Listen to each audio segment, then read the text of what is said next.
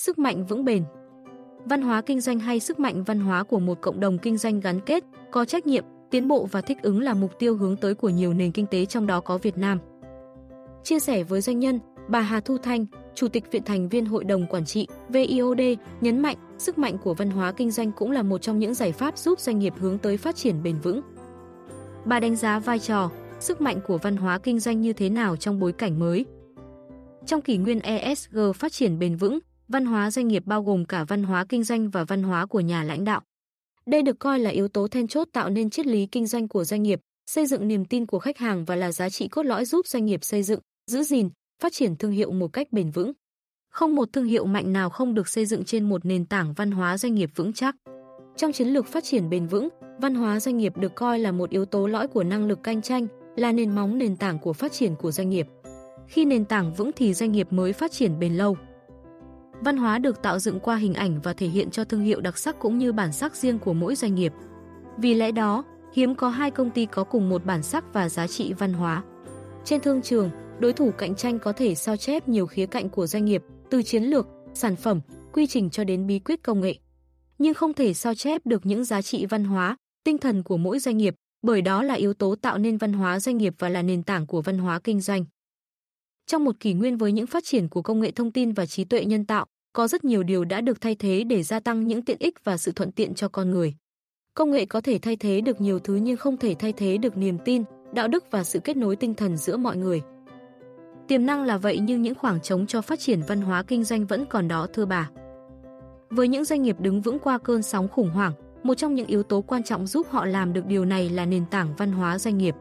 Là lực đỡ và cũng là lực đẩy cho các doanh nghiệp, văn hóa là thứ duy nhất còn thiếu khi doanh nghiệp phát triển. Là thứ duy nhất còn lại khi doanh nghiệp gặp khủng hoảng và là thứ duy nhất đối thủ cạnh tranh không thể lấy được từ doanh nghiệp.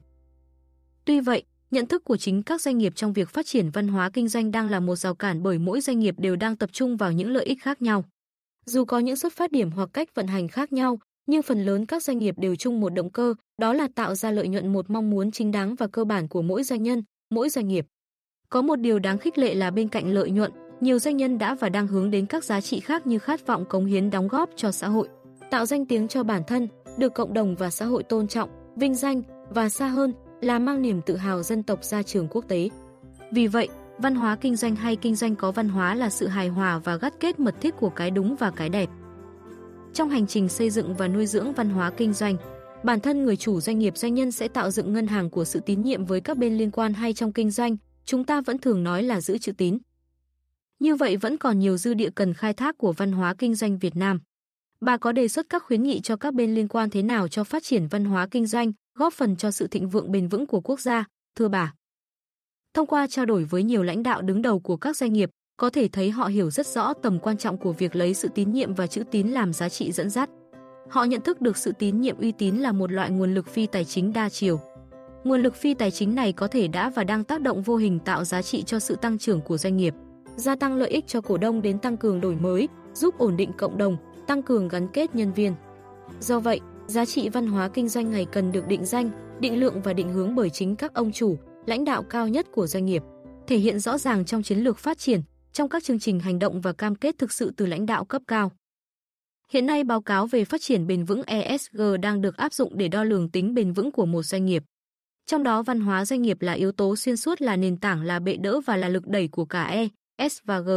Và cuối cùng, năng lực cạnh tranh của mỗi doanh nghiệp được cộng hưởng và gia tăng khi được chia sẻ một cách đầy đủ trong sự kết nối với các hiệp hội ngành nghề, cũng như nhận được sự lắng nghe, hỗ trợ và tháo gỡ kịp thời những vướng mắc, khó khăn của các cơ quan quản lý nhà nước các cấp, từ địa phương đến trung ương.